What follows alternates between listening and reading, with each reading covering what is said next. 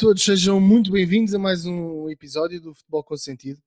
Como sempre, estou aqui com o Zé uh, e antes de lhe passar a palavra, um, só dizer que tivemos aqui um tempo off, mas voltámos com toda a energia e, e muita coisa se passou desde lá. Vamos fazer aqui um, um recap daquilo que se passou tanto no nosso campeonato como também lá fora. Mas, uh, Zé, como estás? Tudo bem? Está tudo ótimo. Só de te ouvir a dizer recap já valeu. Já valeu o episódio. e é isso mesmo. Estamos de volta, mais fortes do que nunca. Estamos juntos. e prontíssimos para comentar a atualidade, a atualidade desportiva. Muito bem. Olha, começamos aqui pelo, por Portugal, o que se passou aqui uh, com os três grandes. E, e, e, começar aqui pelo Sporting, que teve aqui um, um período uh, conturbado, podemos dizer assim, que eu acho que a maior ressalva foi que perceber que o plantel do Sporting, nós já dizíamos que ele era curto, mas acho que depois destes jogos, e tendo em conta o jogo com o Porto, o jogo com o Ajax e os dois jogos que teve para ali, com o Estoril e com o Marítimo, acho que ficou aqui à, à mostra que o plantel do Sporting é realmente muito curto. Mas queria te perguntar o que é que tu achas, uh, começando aqui pelo, pelo dos verde e brancos.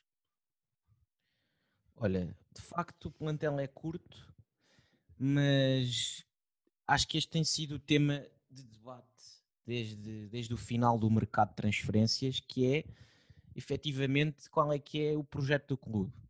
E o projeto do clube tem sido, a aposta nomeadamente do Rubén Amorim, tem sido ter um plantel curto um, e apostar nos jovens. Até porque o Sporting neste momento não se pode dar ao luxo de fazer grandes investimentos e muito pelo contrário, notou-se que a grande prioridade do clube foi manter as suas principais, eh, os seus principais jogadores. E portanto fez esse grande esforço para não sair, nomeadamente um Palhinha, um Pote ou outros. Apenas, pronto, saiu o Nuno Mendes, foi de facto uma proposta irrecusável para o jogador, daquelas Sim. que não se pode cortar as pernas a um jogador tão novo. Um, em que aparentemente o Sporting já teria acautelado a sua saída com o Ruben Vinagre, mas já, já lá vamos, já lá vamos. Acho que é normal que um jogador não, não consiga substituir um craque como o Nuno Mendes tão facilmente e de facto vai acusar a pressão porque a exigência este ano no Sporting está maior do que em muitos dos últimos anos.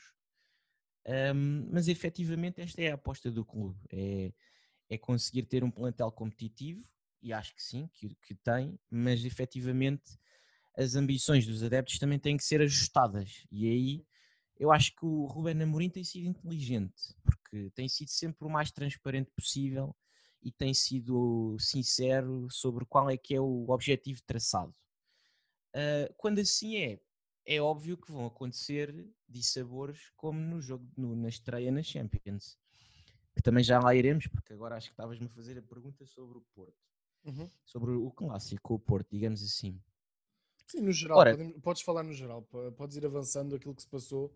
Sim, fazer aqui um, um apanhado. Sim. Olha, em relação ao clássico, acho que o Sporting um, realmente, resumindo assim o jogo, acho que o Sporting conseguiu ser superior.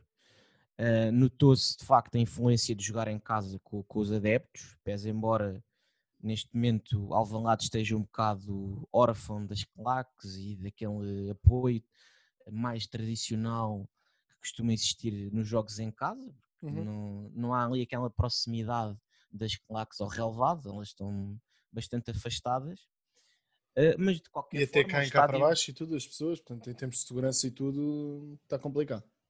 Exatamente.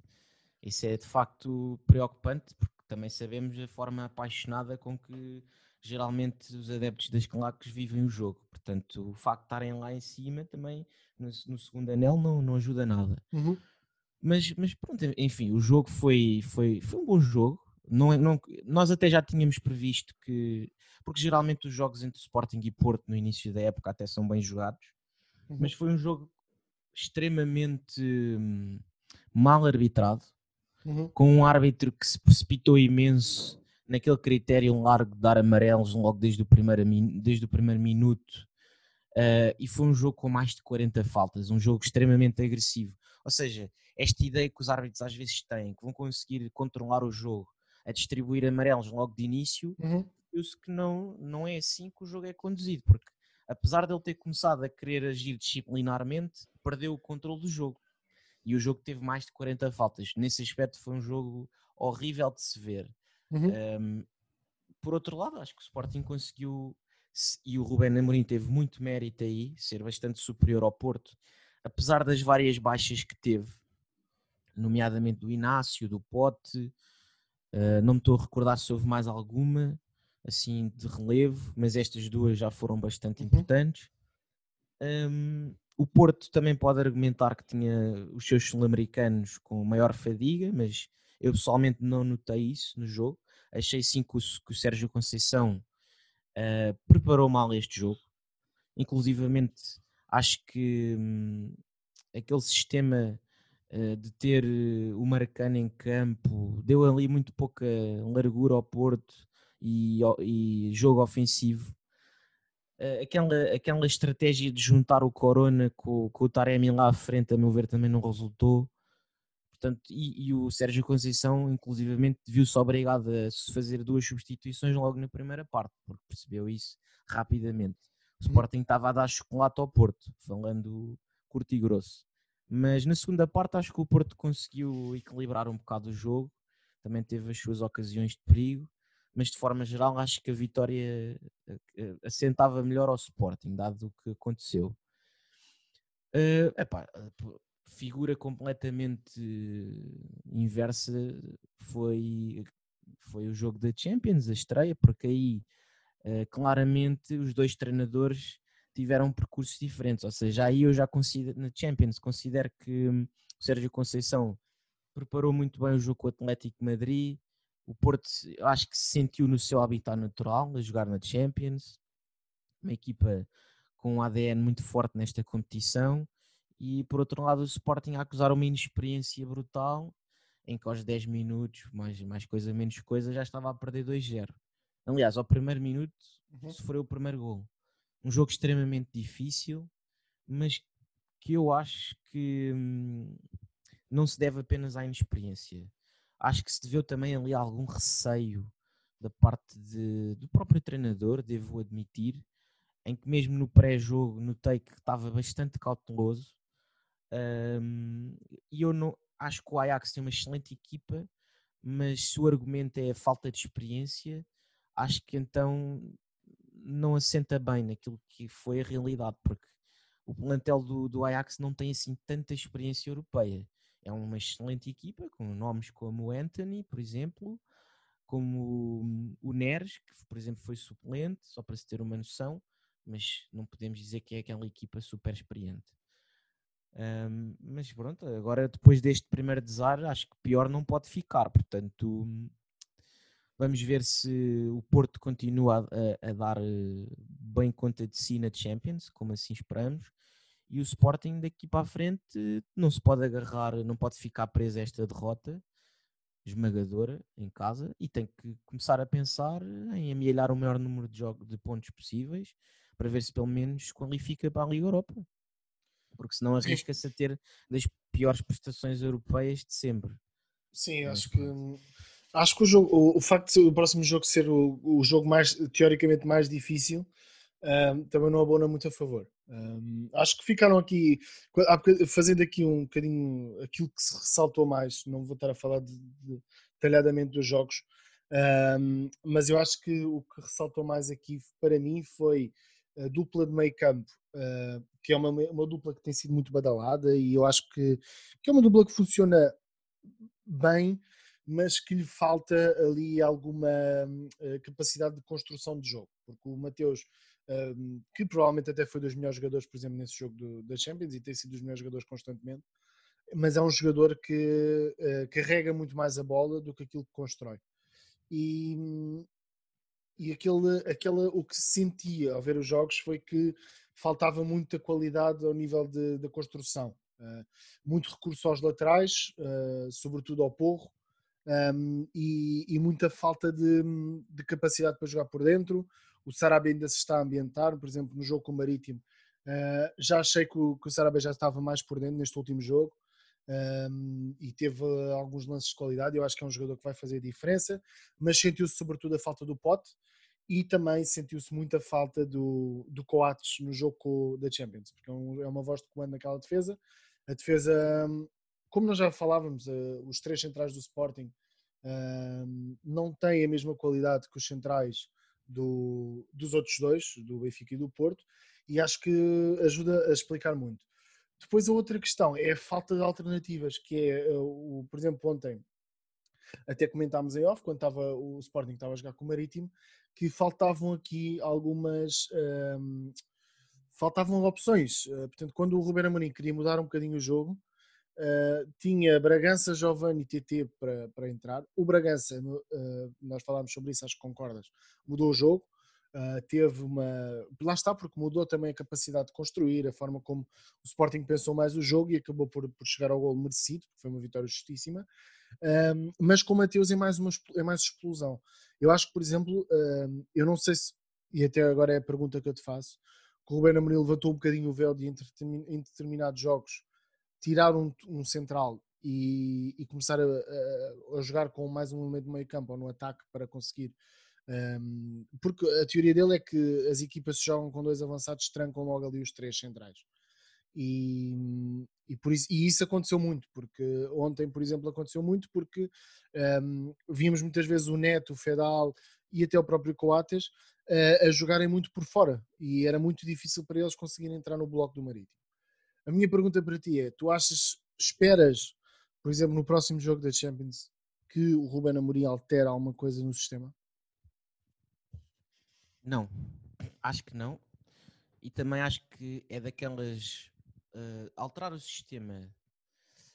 Uh, um sistema que já está tão rotinado na equipa em jogos desta natureza, para mim não faz sentido. Uhum. Até porque eu acho que essa questão do sistema uh, tem-se traduzido numa, num ponto fraco do Sporting mais do ponto de vista interno porque, ok, contra o Ajax jogámos neste sistema e, levar, e, o, e o Sporting levou uma goleada, mas era como referias há pouco, sentiu-se imenso a falta do, a falta do Coates, por exemplo, uh, do próprio Gonçalo Inácio, que foi muito infeliz e lesionou-se muito cedo no jogo, portanto faltaram ali nomes muito importantes. Mas o que é que eu acho? Por exemplo, e tem-se notado isto cada vez mais, as equipas em Portugal, que são as que melhor conhecem a forma de jogar do Sporting, perceberam que, um, que o grande ponto forte do Sporting na época passada, ou um dos, foi a simplicidade de processos nas transições ofensivas da equipa. Era uma equipa muito forte a aproveitar os espaços, aquele espaço vazio nas costas das defesas. Qual é, que é, qual é que tem sido a estratégia da maioria dos treinadores, mesmo de algumas equipas como o Sporting Braga, mesmo o Sérgio Conceição notou-se perfeitamente procurou fazer isso em Alvalade, e então eu nem falo de equipas como, como o Marítimo, por exemplo, ontem. Eles percebem claramente que anulam muito a forma de jogar do Sporting, baixando o máximo as linhas, uh, permitindo ao Sporting uh, jogar fazer jogo exterior, mas ocupando mais os espaços interiores, porque percebem que o Paulinho, por exemplo, o Sporting não vai ter assim presença na área para um jogo mais à base de cruzamento eh, e, portanto, logo aí eh, obriga muito que o jogo seja que a primeira fase de construção comece nos centrais. Sendo que daí dos centrais que existem, os que têm mais qualidade para o fazer, geralmente eh, não têm estado disponíveis nos últimos jogos como é o caso do Coates, como é o caso do Inácio. Uh, o Neto é fraquíssimo nesse ponto, o Mateus Reis também. O Fedal, ano passado, às vezes procurava isso, mas eu não acho que seja um jogador particularmente forte. E portanto, eu acho que logo aí o jogo do Sporting fica condicionado. Uhum. E depois, realmente, o Mateus, o Mateus Nunes é um jogador com muito potencial, mas nota-se que é um jogador que sobressai muito mais quando há esse espaço para fazer as transições ofensivas rápidas. Quando, quando, as equipas adversárias jogam no bloco mais baixo e é preciso ter um jogo de paciência, é preciso encontrar aqueles buracos, uh, uhum. buraquinhos no meio de, de, da defesa contrária, já se torna um jogo mais complicado para ele. E portanto, acho que sim, acho que no jogo com o Dortmund, não creio que vá ser esse o problema, porque o Dortmund é uma equipa vai se balancear muito ofensivamente e vai, uh, vai dar oportunidade ao Sporting de sair em transição, muitas vezes, mas em jogos como, como o jogo com o Marítimo contra ontem, vai ser necessário, para mim, vai ser claramente necessário abdicar do, do terceiro central. Depois quer acrescentar um, mais um médio, como o Daniel Bragança, para dar mais critério, ou se quer acrescentar mais um homem de área, um jogador ofensivo. Isso para mim já é questão do treinador perceber qual é a melhor forma da equipa se ajustar. Mas não me faz sentido ter três centrais contra equipas que jogam com o autocarro em frente à baliza. Sim, porque hum, até pode fazer, se nós repararmos, e eu ontem estava a reparar nisso no, no jogo, o, o, sistema do Sporting muitas vezes os centrais avançam muito no, no terreno e quando dás por ti tens basicamente dois jogadores atrás. Por exemplo, num sistema de 4-3-3 muitas vezes isso não acontece, ficam mais jogadores atrás, é mais equilibrado nesse sentido. Eu acho é que os três jogadores de trás falta-lhes muita. Uh, falta-lhes alguma criatividade. O, o Seba, o Coates, é um jogador que, que tem bom passo longo, mas não é propriamente um jogador que conduza muito a bola. E acho que nós olhamos muitas vezes para as equipas dos três centrais, o, Chelsea, por exemplo, tem sempre um jogador que é o jogador que é responsável por progredir mais com a bola. E, por exemplo, no Ajax, no jogo com o Ajax, uh, com todos os problemas, com, com o Inácio, etc., nunca se viu isso a acontecer. E, por exemplo, jogando com, avançando o Daniel Bragança, uh, puxando o Palhinha, por exemplo, na primeira fase de construção, podia sair com uma linha de 3 à mesma? Era possível isso acontecer. Só que tinha, era um jogador com mais critério à frente, um jogador que poderia dar uma saída de, de, de bola, uma, uma saída de passe muito mais fácil uh, do que propriamente o Palhinha e o Mateus Nunes, porque muitas vezes o Mateus Nunes, e eu não sei se já reparaste nisto, uh, muitas vezes o movimento dele é quase em diagonal, ele aproxima-se muito da ala esquerda. Uh, é um jogador que entra muito na ala, entra muito no espaço entre o lateral e o central. Não é propriamente um jogador que venha pedir apoio. E o Sporting acaba por ter muitas dificuldades, a meu ver, por causa disso. Porque o Palhinha também não é propriamente um jogador com de recorte técnico, nem é isso que é suposto ele fazer. É, é um trator que leva tudo à frente.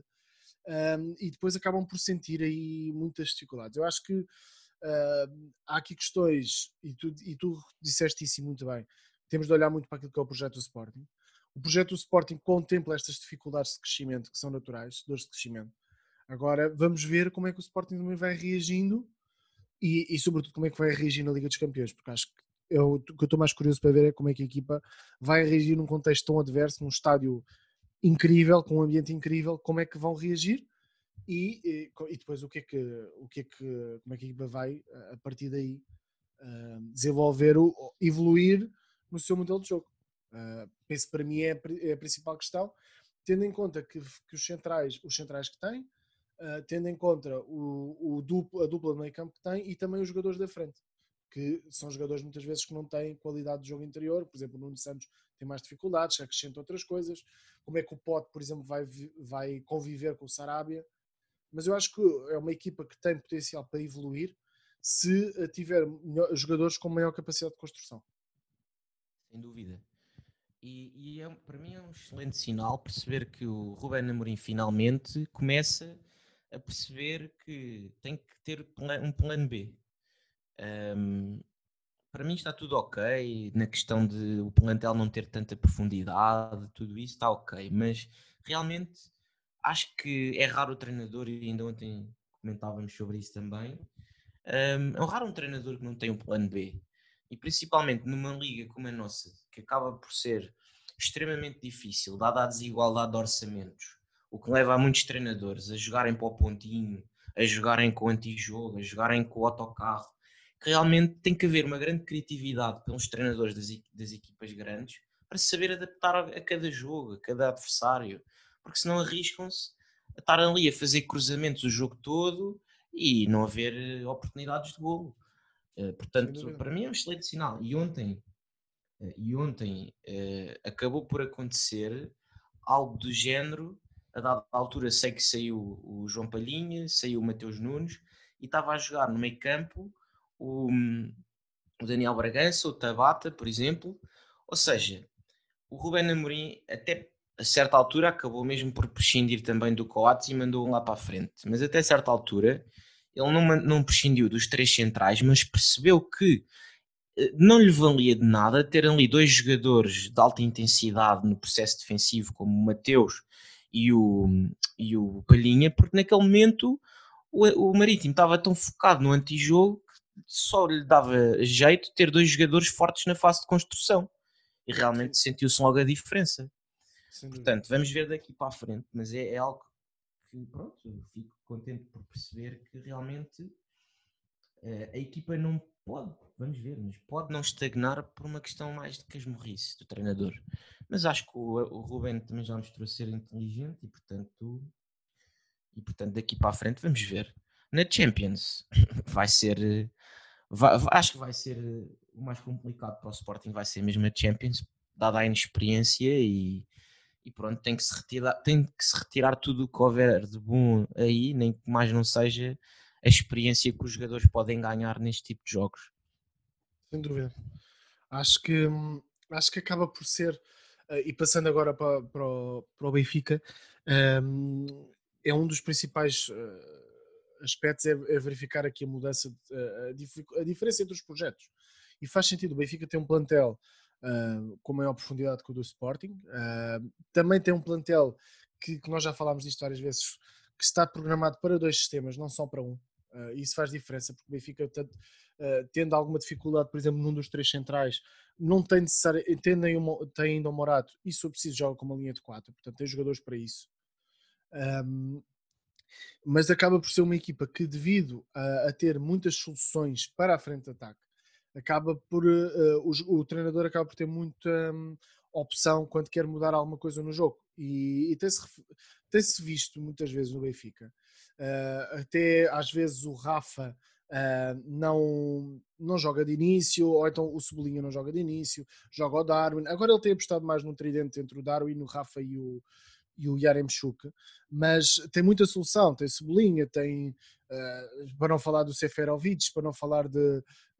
o Radonic agora ainda nem se estreou, mas tem alas muito rápidos, tem o Lázaro, uh, parece-me que é um jogador interessante para aquela posição específica de ala, uh, parece-me que é um jogador que vai, que vai dar cartas nesse, nesse aspecto.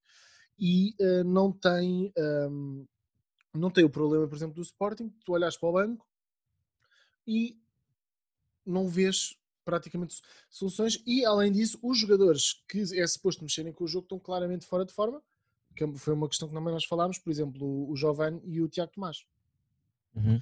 e tu como treinador acho eu, eu se, estivesse na posição do Rubén Amorim um, se calhar começava a considerar algumas mudanças porque sobretudo em termos da, dinâmica como a equipa joga porque muitas vezes o Sporting torna-se uma equipa muito uh, demasiado visível de cruzamentos e muito previsível e, uhum. e, por exemplo, o Benfica e a consistência que o Benfica tem demonstrado, e por exemplo no jogo com o Boa Vista eu achei que tiveram francamente, francamente bem. Uh, acho que foi um, bom jogo da parte do Benfica contra uma boa equipa do Boa Vista, mas acaba por ser uma equipa que tem uma variabilidade de soluções ao nível da construção. Não acho que seja só por causa do João Mário, mas acho que tem mais. Uh, tem jogadores para jogar vários tipos de jogo. Uh, entendes? Tem jogadores para jogar em ataque posicional, tem jogadores para jogar em transição. O Sporting acaba por, por ter jogadores também para, para tanto para jogar em, em, posse como em transição, mas muitas vezes uh, os jogadores mais rápidos, que é suposto serem mais explosivos e que querem mexer mais com o jogo, acabam por pecar noutros aspectos, sobretudo na capacidade de decisão. Sim, sim, sim, sem dúvida. Mas Pá, pronto. Um, estamos a falar de dois projetos completamente é distintos. Se por um lado o Sporting, um, que sabemos que já há algum tempo lida com maiores dificuldades do ponto de vista de tesouraria, um, que tem vindo a fazer uma reestruturação a nível eh, financeiro e também a nível de, digamos, de, de reestruturação interna de, do modus operandi do clube internamente, uhum. um, mentalidade, filosofia são dois projetos distintos. O Sporting parece estar a querer recuperar o seu ADN formador. Uh, o Benfica uh, vive muito dependente daquilo que é a filosofia e as necessidades de um treinador como o Jorge Jesus, certo. que ao vir para o Benfica impôs uma certa, uma certa linha, um certo paradigma de ter equipas de luxo. Uhum. É? Um, epá, e portanto, uh, é como bem disseste, o Benfica tem um plantel que lhe permite ter, ter dois 11, permite jogar em dois sistemas diferentes um, epá, e que claramente uh, se uma equipe, se o 11 não estiver a render, o Jesus pode ir ao banco buscar alternativas Uhum. e mexer com o jogo. Um, e depois, quer dizer, acho que já estamos a falar de uma segunda época. Era aquilo que eu também dizia há pouco em relação ao Sporting. Quer dizer, o primeiro jogo da Champions correu tão mal que eu acho que daqui para a frente pior não pode ficar. É como o Benfica, quer dizer, o ano passado correu tão mal uh, que este ano não podia ser, não, não podia ainda ficar pior. E portanto, essa pressão acho que desapareceu um pouco. E acho que a equipa neste momento já joga mais em linha com aquilo que o Jorge Jesus pretende. Acho que o próprio Jorge Jesus se calhar já estava há demasiado tempo fora da Liga Portuguesa e neste momento já está novamente como um peixe dentro d'água. E depois, quer dizer, não me lixem. Uh, há, há, benfiquistas e o próprio, quer dizer, dizem que o, que o Vlaco Dimos não é guarda-redes para o Benfica. Epá, não me lixem, é sério. O homem de todos os jogos anda a salvar, quer dizer, golos quase feitos. Eu não me importava nada de o ter no Sporting, digo já. Eu acho, Portanto, que, eu acho que se tu quiseres um Neuer, Uh, se quiseres comparar com o Neuer, é óbvio que ele fica sempre atrás, porque ele não tem o jogo de pés do Neuer e realmente tem alguma dificuldade a sair-se às bolas e uh, cruzamentos, etc.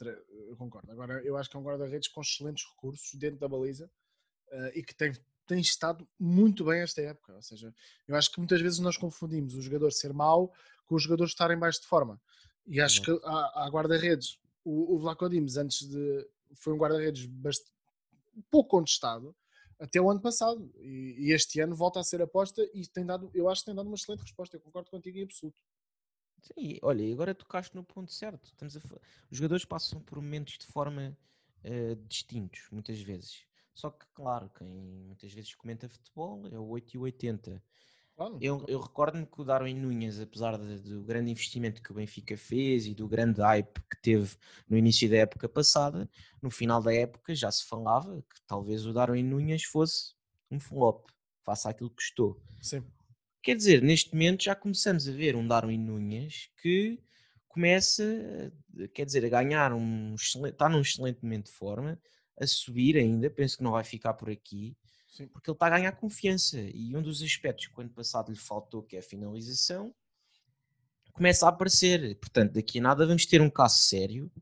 E lá está, quer dizer, isto é, é aqui é que se vê eh, a profundidade dos plantéis. Neste, neste momento, a dúvida é perceber quem é que vai para o banco uhum. na frente do ataque do Benfica. Quer dizer, tem um ponta de lança como o Yaremchuk que quase nem precisou de tempo de adaptação porque o homem chega cá e começa a resolver jogos agora tem um Darwin Nunes a, a, despontar, tem um Gonçalo Ramos que começou muito bem a época, tem um Rodrigo Pinho que é um, um, avançado muito útil e que também no pouco tempo que teve tem marcado. Ainda tem o Seferovic lesionado, que é assim o patinho feio, mas que epá, as estatísticas falam um bocadinho por si, é um jogador também fiável. Portanto, é um plantel muito forte. Não, Acho que está preparado para todas as frentes. Concordo. Eu acho que o Benfica vai estabilizar agora mais o 11. Acho que esta a questão do Darwin jogar através de uma ala, acho que é uma boa posição para ele e até por uma coisa que nós já falámos e que tu até levantaste, que eu acho que, que é importante, que é uh, não é um avançado com muito. Eu, eu, sei que ele tem marcado muitos gols, mas não é propriamente um avançado tecnicamente uh, a, a, finalizar, não é muito evoluído. Mas, e é um jogador que precisa de espaço. E ele, a partir da ala, acaba por ter mais espaço um, para poder fazer as diagonais para dentro e conseguir, uh, com, porque ele é não é um jogador tosco, atenção, é um jogador que tem muito para evoluir tecnicamente, mas não é um jogador tosco, é um jogador carrido, é um jogador uh, que, tem, que tem características muito interessantes. Eu pessoalmente gosto, gosto bastante do, do Darwin. Um, e eu acho que, ele, que, eles vão estabilizar um bocadinho com o Darwin, com o Rafa e com o Yaremchuk, um, tendo também uma, dois pensadores de jogo cá atrás, portanto o Weigl e o João Mário, tendo alas com qualidade uh, uh, para poder eh, dar a profundidade. Eu acho que o Benfica está muito consistente este ano.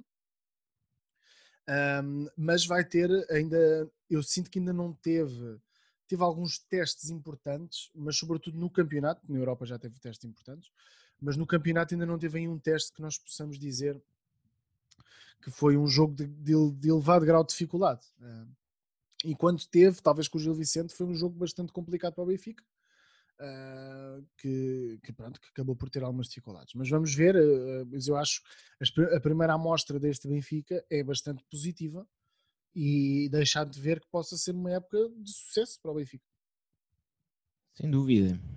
Acho que agora vamos ver como é que também reagem uh, e vou já deixar aqui uma aposta, que até estávamos a falar disto em off.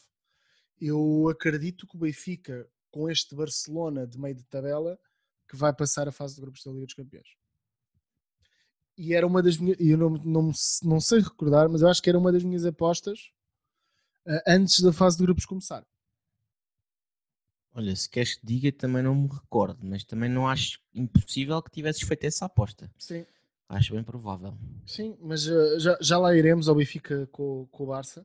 E, mas antes disso falámos aqui um bocadinho do Porto. O Porto tem tido, também teve o clássico, depois teve uma, uma boa prestação na Liga dos Campeões. É uma equipa com outra tarimba, uma equipa com, com mais ADN, mais experiência de, de, Liga dos Campeões, com, e que mostrou isso no jogo contra um Atlético Madrid, que é uma equipa, a meu ver, frágil, com um treinador frágil. Um, e que, e que ainda tem muito para, para crescer, mas que uh, eu acho que o Sérgio Conceição tem sido arrojado nas suas escolhas, nomeadamente, e aí é a minha pergunta, uh, na, na situação de, de, apostar no Vitinho e no Fábio Vieira. Queria te perguntar o que é que tu tens achado, o que é que achas desta aposta um, do, do Sérgio Conceição nestes miúdos.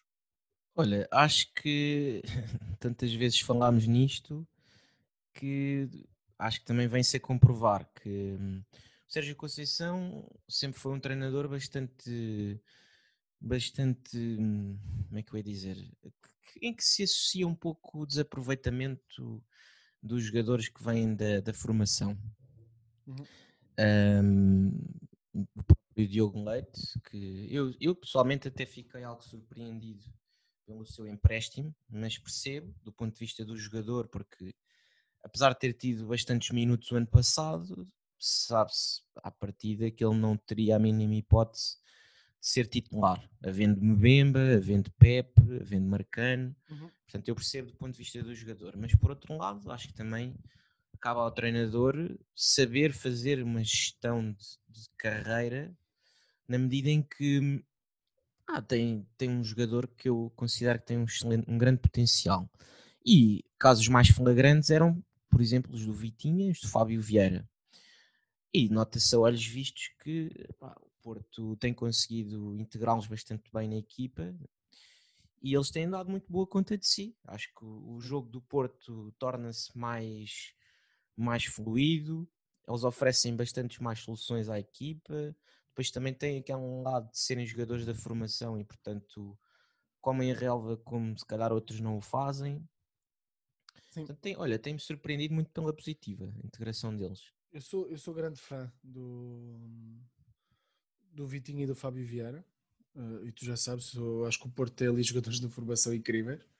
Um, mas eu acho que o que eu queria aqui um, ressalvar é que uh, eu gosto da aposta, acho, espero que ela seja para continuar e acho que pode e deve continuar. Mas ontem, por exemplo, no jogo com o Gil Vicente, houve uma situação uh, que eu ainda não vi a ser muito abordada. Quando o Porto estava estava empatado e estava a precisar de um gol. O Sérgio Conceição faz uma alteração, tira o Vitinha e o Fábio Vieira uhum. e mete o Sérgio Oliveira e o Tório Martínez. Portanto, à medida, depois preciso, quando for preciso ir atrás do resultado, etc., tira logo os dois minutos. Uh, foi interessante. Sim, depois sou, acabou por tirar o, mais o Luís Dias também, tirou para meter o PP, meteu o Chico Conceição, enfim, meteu, fez uma... prescindiu do João Mário em, em favor do, do Corona, não é? Sim, jogou, jogou, jogou, meteu o João Mário depois uh, também durante, durante o jogo. Um, mas o que, o que a mim me chama mais a atenção é que uh, eu espero que, que o Sérgio Conceição perceba o potencial que tem dentro da sua equipa e os jogadores, que é uma, uma tecla que eu já tenho vindo a batalhar há muito tempo, mas acho que o Porto tem, um, dos três grandes, eu acho que é a equipa que tem maior margem de evolução uh, em termos daquilo que pode vir a dar no futuro. Mas eu acho que também que depende muito daquilo que for a ideia do seu treinador. Uh, e vai ter um teste agora de fogo. Eu não acredito, por exemplo, que nem o Vitinha nem o Fábio Vieira uh, sejam titulares contra o Liverpool. Eu não sei o que tu achas. Se quiseres, podemos já ver aqui um bocadinho o jogo do Porto com o Liverpool. Um, não, não vão, não vão. Eu, eu não acredito. Acredito que vai jogar o Sérgio Oliveira e com mérito. Uh, e acredito Sim. que possa jogar eventualmente o Otávio no meio e talvez aparecer. Eu até acho que pode jogar o Gruitch. Também é uma boa hipótese. Acho que pode jogar o Gruitch. É uma boa hipótese. Um bocado à semelhança do que aconteceu com o Atlético. Gruitch, Uribe, mas Sérgio Oliveira também pode ser, claramente. Sim, acredito que feche mais, até porque há o trauma do que o Sérgio Conceição passou por ele, não é? que foi o, o trauma de ter uh, uh, levado 5-0 do, do Liverpool do Klopp aqui há uns anos, não sei se recordas. Eu acho que isto uh, deve estar ainda na cabeça do, do Sérgio Conceição e eu acredito que vai fechar muitas trancas à porta e tentar, através das transições e com, com jogadores rápidos na frente, um, tentar criar dano à, à defesa do, do, do, Liverpool, que me parece que é uma equipa que este ano está de volta uh, às boas exibições e que acaba por ter aqui um, acaba por ser uma equipa que este ano está muito mais forte que eu acho que vai ser muito difícil para o Porto uh, fazer face ao Liverpool. Agora, é o que nós dizemos sempre: Porto em casa é uma equipa temível nas Champions e, e acredito que possa dar uma boa réplica e espero que dê uma boa réplica. Uhum, sem dúvida. Eu acho que sim, essa questão de se ele vai apostar no Fábio Vieira e no Vitinha.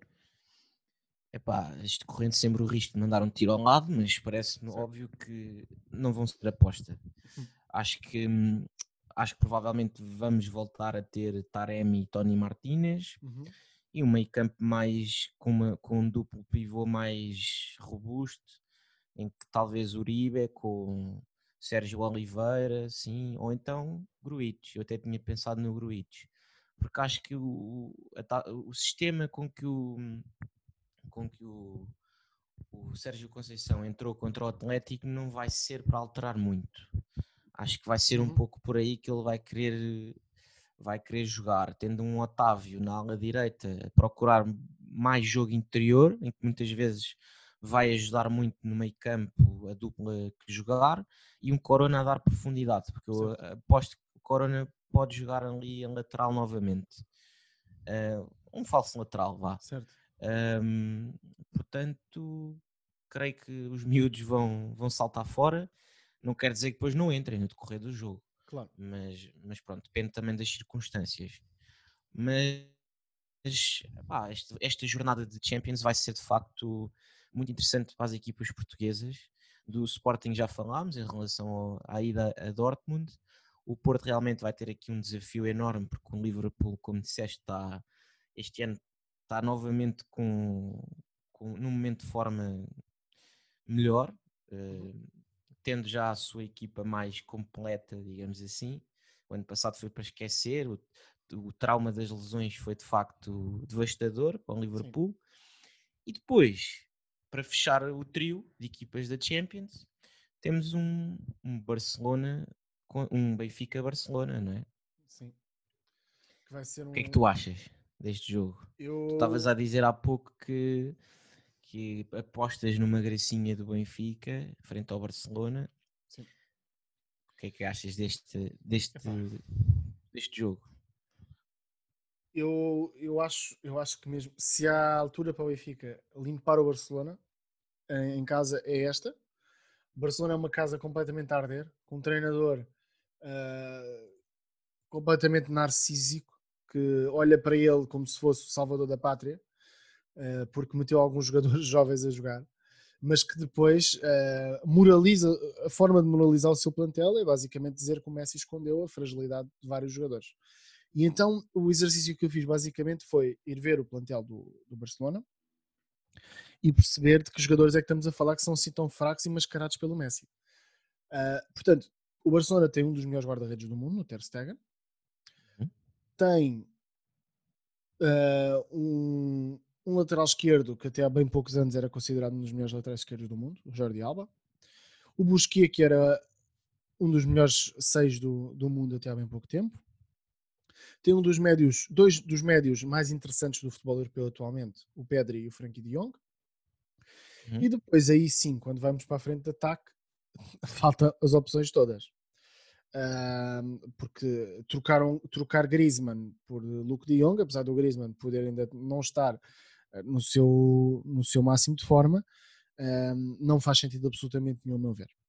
Com isto, o que, é que eu quero dizer? Portanto, o Barça tem jogadores uh, de qualidade, mas tem um treinador que está preso ao seu, à, sua, à sua própria maneira de se defender, que é dizer que está em reconstrução Uh, um clube como o Barcelona tem, eh, como é óbvio, o plantel é muito mais fraco do que costuma ser.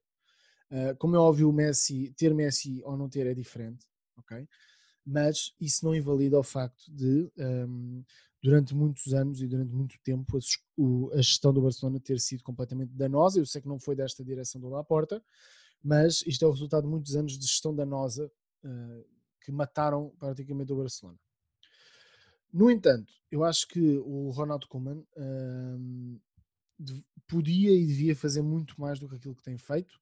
Em termos de discurso, eu acho que tem sido uma agressividade extrema, uma arrogância incrível, e por isso eu acho que hum, eu não sei se ele vai chegar ao jogo do Benfica. É uma curiosidade que eu tenho. Porque o Barça não ganha a ninguém nesta fase. No jogo com o Granada, uh, o Barça queria meter um jogador para a frente e meter o Piquet, a ponta de lança, ao lado do Luke de Jong, que teve duas oportunidades, exatamente, teve duas oportunidades e à boca da baliza falhou uh, completamente. Uh, esta história agora do Memphis Depay como se fosse o, o, Salvador, porque é um jogador, é um excelente jogador, sem dúvida, mas não nos esqueçamos que é um jogador que rendeu bastante no Lyon e no PSV. Eh, eu acredito que é um excelente jogador, tem muita qualidade, Acho que é um jogador que precisa desta oportunidade do Barcelona, mas não olhem para ele como se fosse o salvador da pátria. Eu gosto muito do Memphis, atenção. Uh, eu acho que o Benfica tem tudo, mas tudo mesmo, para ganhar ao Barcelona em casa e para ir discutir o apuramento com, com o Barcelona. Uh, e se a altura para isso acontecer é esta. Sim. O que é que tu achas? Não, concordo nessa questão, concordo, porque o Barcelona atravessa um período complicadíssimo em que realmente houve ali um, um período de gestão danosa da parte do, do Bartomeu uh, é que endividou imenso o clube e, e, colocou o clube com uma pressão enorme na tesouraria, principalmente a nível de, de salários, uhum. fez contratações estratosféricas,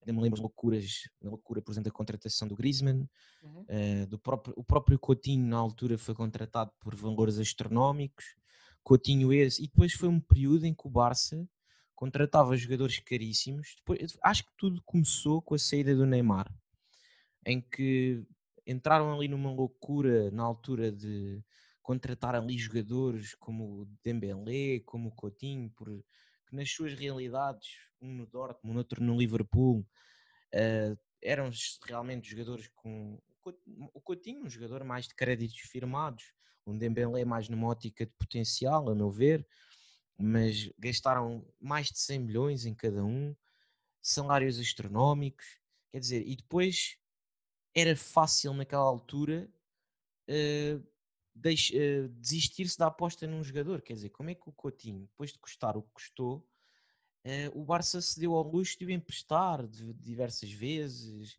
de querer pô-lo no mercado por tudo e meia. Um, quer dizer, é, é, foi uma gestão completamente ruinosa.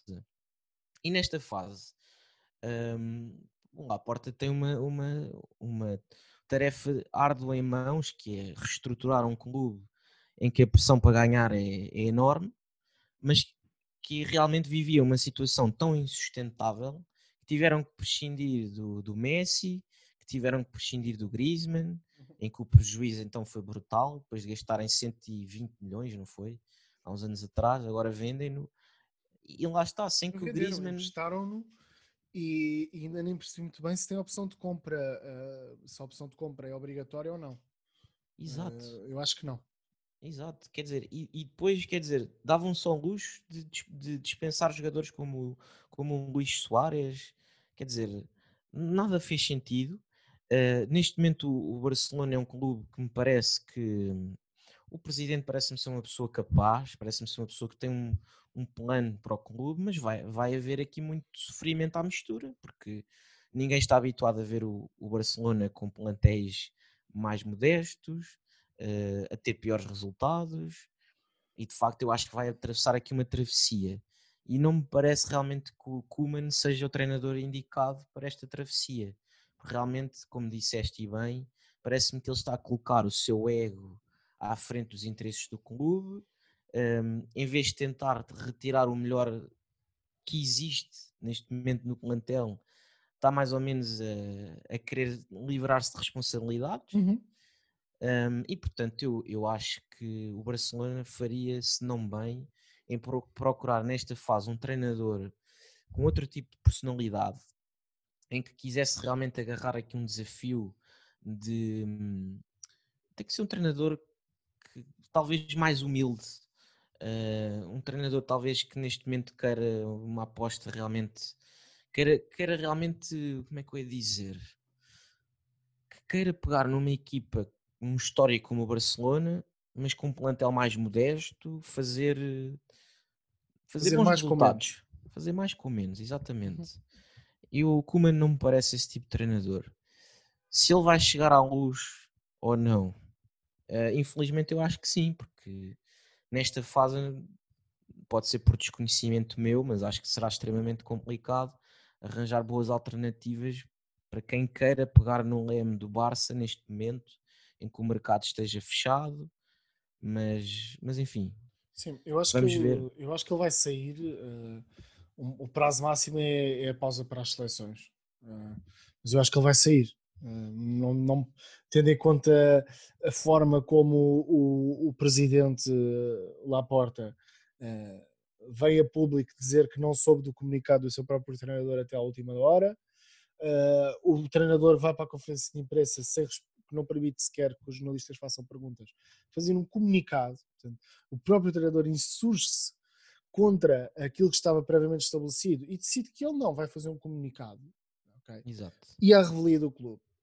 Portanto, eu acho que realmente uh, um, um, comunicado. Depois vai, uh, empata com o Granada e com o Cádiz um, e, e, acredito, acredito que, vão, que, vão, que vai ser muito difícil para o Laporta, porque acho que as relações não estão de todo uh, numa boa, num bom termo, e acho que vai ser muito difícil para o Laporta conseguir sequer um, dar a volta uh, a esta. Eu acho que o Laporta não quer o Kuman. A relação com o Eu acho que o Laporta é? já não o queria uh, neste, para eleito. esta temporada para esta temporada. Pois. Acho que não. Acho que os alvos eram outros. Uh, o nome do Xavi está sempre ali à volta do, do Camp Nou. Uh, eu acho que é esse o caminho, a meu ver. Que pode ser, pode ser esse o caminho. Portanto, o Abanão, o tal Abanão. Mas já ouvi várias opções. Outra vez, uh, agora o último que eu ouvi foi o, o Thierry Henry. Ui. Pronto, que eu acho que, que Quer dizer, o Kuman foi para lá sem ganhar nada, o Henry, uh, a experiência que teve no Mónaco, teve lá dois meses, aquilo foi desastroso. Foi para a MLS, uh, eh, para o Montreal, e, e, acho que a coisa não correu muito mal, mas uh, não sei, acho que é muito arriscado. Mas não é o perfil, acho que não é o perfil. Eu acho que o Xavi seria talvez o perfil mais indicado nesta fase para pegar no clube, para revitalizar o clube, sendo um dos maiores símbolos do clube trazer a mística. Trazer a mística e revitalizar, porque o Barça tem muitos jogadores ainda muito, de muita qualidade na formação. Uh, eu, por exemplo, gostei muito do miúdo que é o Gavi, que começou agora. Uh, sim, sim. E portanto era interessante o Xavi treinar o Gavi. Uh, portanto, eu acho que isso seria, seria aqui uma interessante perceber. Mas eu acho que, voltando aqui ao tópico do Benfica, acho que se a altura para, para o Barça ser eliminado da Champions é, é esta. Sim, o Benfica tem aqui uma oportunidade de ouro. Um, e o Jorge Jesus é um treinador com muita experiência a nível europeu. Portanto, acho que talvez até o Benfica seja a equipa que, portuguesa que vai terminar esta jornada europeia a sorrir, tendo em conta até que o Estádio da Luz é sempre um galvanizador para o, para o Benfica. Uhum. Um, pronto, devido ao adepto, ao, ao, ao apoio incansável que os adeptos por norma dão ao clube em casa e portanto tenho confiança que vai ser, vai ser provavelmente não uma surpresa, mas não deixa de ser, não é? O Barça não deixa de ser o Barça. Claro. Mas o Benfica tem aqui uma oportunidade de ouro de conseguir a qualificação num grupo que teoricamente seria complicadíssimo. Uh, mas pronto, isto tendo em conta que, enfim, o início da campanha europeia não foi o desejável. Mas daqui para a frente, penso que o Benfica tem todas as condições para começar a, a carburar na, na Champions. Sim, vamos, vamos esperar. Uh, portanto, na tua ótica, uh, fazendo aqui as apostas para esta semana, para a Champions, não falámos aqui do, do Braga, que teve uh, uma estreia má na, na, Liga Europa, no seu grupo com, com o Estrela Vermelha. Falaremos no próximo episódio. Mas as tuas apostas para os três jogos da Champions, então, pelo que eu presumo, são duas derrotas e uma vitória. Hum. Epá, é difícil dizer. O Sporting acho que tem uma, tem uma, uma tarefa complicadíssima. Jogar em Dortmund é difícil. Aquele estádio cheio vai ser uh, um inferno. Uh, o Neto a correr atrás do Haaland. Exato. Mas epá, tenho confiança que o Coates vai ser eh, o pior defesa central que o, Haaland já apanhou na vida e que o Coates vai dar pesadelos ao Haaland e não o contrário. Então, e que aposta é que faz então para esta semana? Epá, aposto num um igual. O Sporting vai marcar assim cedinho eh, o Dortmund depois vai tentar abafar, vai estar lá em cima e vão eh, acabar com, por marcar aquele golito eh, que é, que é a voz da experiência, vai-lhes dar aquele golito, bola de parada. O Porto, epá, o Porto acho que infelizmente vai perder. Não, vai empatar, vai empatar. O Porto vai, vai conseguir um empate, mas acho que o Liverpool vai se superiorizar. O Benfica sei lá, olha, é uma incógnita. Eu até te digo, tem a chave, tem uma oportunidade de ouro, é certo. Mas o Benfica não se conseguiu ir, se superiorizar à Ucrânia, percebes? E isso é que me deixa de pé atrás. Porque aquele, aqueles, os dois jogos que o Benfica deveria garantidamente ganhar para conseguir realmente essa oportunidade de ouro de passar um grupo com um Barça mais fraco, uhum. o Benfica deixou escapar. Uhum. Portanto, quem é que me garante que mesmo com o Barça mais fraco, o Benfica vai se conseguir superiorizar? Certo. A oportunidade de ouro está lá. Mas eu não quero com isso dizer que o Benfica vai agarrar. Por isso. Mas pronto, eu vou. Então, mas resultados para fecharmos vou, aqui. Vou, vou apostar numa vitória. Vou apostar. Acho que o Benfica talvez não, não vá conseguir superiorizar-se. Apesar de tudo. Então apostas... Apesar de tudo. Aposto numa derrota em, na luz. Ok e que vai ser um vexame para o próprio Jorge Jesus, que vai dizer que epá, o Barça é uma grande equipa, o Barça, cuidado. O Barça nós tivemos aqui, anos ganhou nós tivemos aqui 20 minutos a dizer como, é que o Barça neste momento está mal, mas ele vai conseguir dizer como é que o Barça neste momento ainda é um tubarão europeu, percebes? Ok. Sim. E, pronto, acho que é isso. O JJ, 88, vamos ver. Um, pronto, olha, eu para. Um, vou deixar então as minhas apostas. Eu acho que. Eu acho, em relação ao Sporting, oxalá tu tenhas razão. Espero mesmo que tenhas toda a razão possível e imaginária. E admiro imenso o teu otimismo. Eu não consigo tê-lo, mas gostava de o ter, gostava mesmo. Um, e, mas não vou. Pronto, eu acho que o Sporting vai perder e. E acredito, aposto no, assim num, num 3-0. De goleada. Uh, 3-0 goleada. Minha aposta. Um, relativamente ao, ao Porto, eu aposto num, num 2-1 para o Liverpool. E relativamente ao Benfica, aposto num 1-0 para o Benfica. Aposto que vai ser uma, uma vitória do Benfica. Uh, e vamos ver o que vamos ver depois quem é que, quem é que acerta, mas oxalá os três ganhem e, e, que deixem aqui uma boa, uma excelente semana europeia. Seria de facto uma excelente semana europeia para Portugal.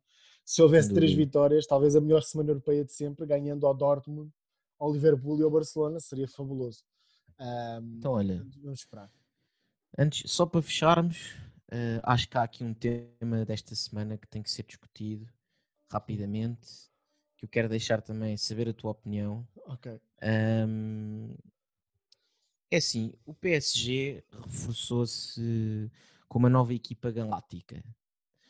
Uh, de facto, é, todos nós estamos curiosos para ver o que é que o PSG conseguirá nesta, nesta fase, nem tanto no campeonato, mas, mas na, na, na Liga dos Campeões. E o que te, a questão que eu te coloco é: nós vimos, nós temos provavelmente o melhor tridente de ataque do futebol mundial neste momento, teoricamente. Temos uma equipa recheada de, de craques, desde baliza até à frente de ataque, onde se destaca o Nuno Mendes, claramente, não é? Um, é, é, a joia da coroa. Mas a questão. Ia dando dois coloco... gols no primeiro jogo, na Champions. E, exatamente, e o próprio Messi viu-se obrigado a pedir desculpa ao Nuno Mendes porque um, um dos falhanços foi tão escandaloso. Dele beijou os pés e tudo, do balneário e tudo, segundo Costa. Mas olha, o PSG na Champions, esta é logo a primeira. Depois, no campeonato, nos últimos jogos tem sido uma equipa que vai conseguindo ganhar nos últimos minutos. Uh, e Sim. depois tivemos o tal episódio de do Lionel Messi gerar eh, aquela controvérsia de mandar o seu treinador à fava, basicamente, e, e, e, deixar eh, todos os jogadores no banco de suplentes boca aberta com a substituição, que depois até se, se comprovou ter sido acertada, mas Opa. ou não. Não, não sei, isso é bom, é uma incógnita. O X então, é uma incógnita, mas o que é que tu tens a dizer disto? Olha, Isto é um problema, não é um problema. Vamos ter cara... um PSG forte. Sim. Eu fiquei com a mesma quando vi a substituição. Portanto, para dar o contexto, né, o PSG estava, estava a perder com, com o Lyon. Não sei se estava a perder, se estava empatado no momento da substituição do Messi. Por acaso não. Estava empatado. Penso que estava empatado. empatado. Um, pronto. E o que é que acontece? Acaba por. Um, eu acho que fica também de boca aberta, porque uma equipa que precisa de ganhar e vai substituir o Messi, uh, já nem me lembro quem é que foi, se foi pelo Icardi, já não tenho a certeza. Acho que foi o Icardi. Um, que acabou por depois marcar o, o por marcar. Ok. Exatamente. Dois pontos. Eu acho que é uma equipa com muito jogador novo. Precisamos, precisamos dar tempo. Uh, os centrais mantém-se, o Marquinhos e o Kipembe, mas por exemplo, Sérgio Ramos também ainda, vamos lá ver se o Sérgio Ramos vai jogar, não é? Porque isto é uma incógnita. Uh, não sei, eu às vezes começo a pensar que o Sérgio Ramos uh, tem uma lesão crónica e quer dizer, eu já nem sei há quanto tempo é que ele não joga. De qualquer forma, a dupla de centrais mantém-se, mas os alas, por exemplo, os laterais são novos. Uh, eu não sei se o Nuno Mendes será titular de caras, mas por exemplo, o Hakimi e o Nuno Mendes são, são laterais novos. As alternativas são o Kerer e o Diallo, que a meu ver não, são, não têm um nível para o PSG de Champions. Depois no meio campo temos o Ainaldo, que é o jogador novo, uh, os, os restantes já estavam lá, mas temos um trio de ataque que ainda está a tentar perceber como funcionar e o próprio Pochettino ainda está a tentar testar isto. Acho que é um plantel com muitos egos, que vai ter dificuldade em uh, contribuir. Uh, Faz-me lembrar um bocadinho as equipas dos Lakers em que iam buscar 4 ou 5 All-Stars e a coisa às vezes dava mau resultado. Não sei se te lembras quando foi o Steve Nash, o Dwight Howard, o, o, o Kobe. Já, já muitos ali... de cadeira de rodas, mas pronto. Steve Nash sim, já foi de cadeira de sim, rodas. Sim, mas, mas pronto. Quando, há muitas estatuto. equipas que contratam muitos jogadores como depois é muito difícil fazer com que eles trabalhem como uma equipa. E há outra questão que eu acho que aqui é muito relevante, que é, eh, tu colocas um tridente com o Neymar, Messi e Mbappé e eu pergunto-te, quem é que defende? Pois é. Quem é que pressiona?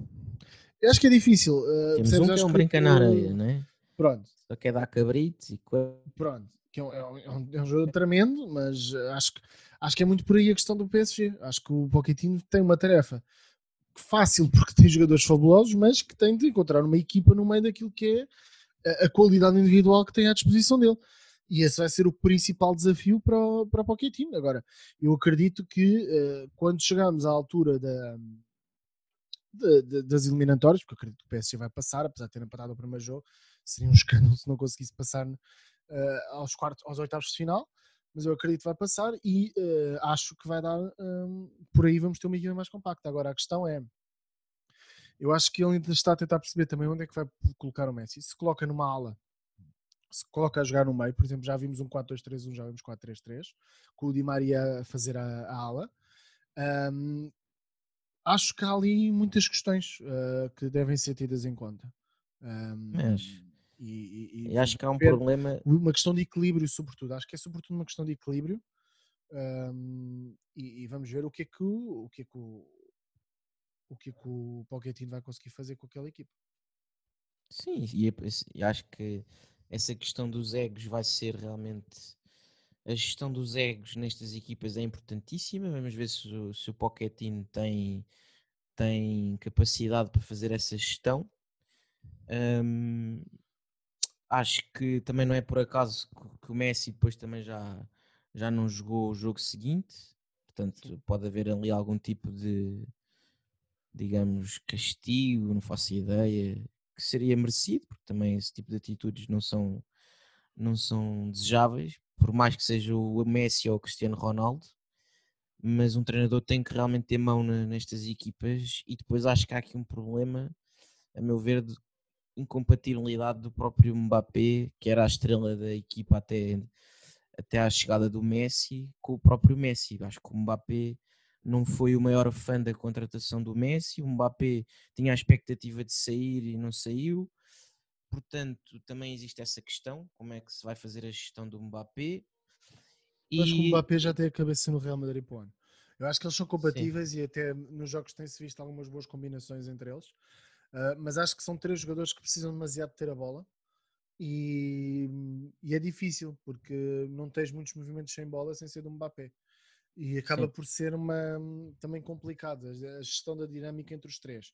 Eu acho que a questão Messi e Mbappé, eu acho que eles são perfeitamente compatíveis. Acho é que uh, acredito que o Mbappé quisesse ter saído já para o Real Madrid.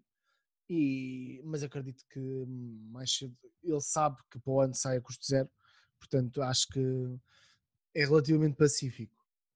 Sim. Só para terminar, deixei aqui uma aposta. Acho que ou o Messi ou o Cristiano Ronaldo, ou até talvez ambos, vão ter novos treinadores até ao fim desta época. E acho que um possível treinador para um destes dois vai ser o Zidane. Concordo. Vai ser o futuro treinador ou do Man United ou do PSG. Agora resta saber qual é que vai ser a vaga que vai vai, ser, vai ficar aberto, em aberto primeiro e para onde é que o Zidane neste momento prefere ir. Portanto, deixo aqui esta aposta. Muito bem. Para mim é United, não tem, não tem como. Não tem como, mas já não, nem vou falar do United porque senão ficava aqui mais uma hora e vamos, vamos falamos disto outro no, no, outro episódio. Um, e pronto, é desejar uma excelente semana a todos e a ti também, Zé. E um grande abraço e foi um grande prazer, como sempre. Exatamente. Boa semana Grande abraço para todos e para ti também, João.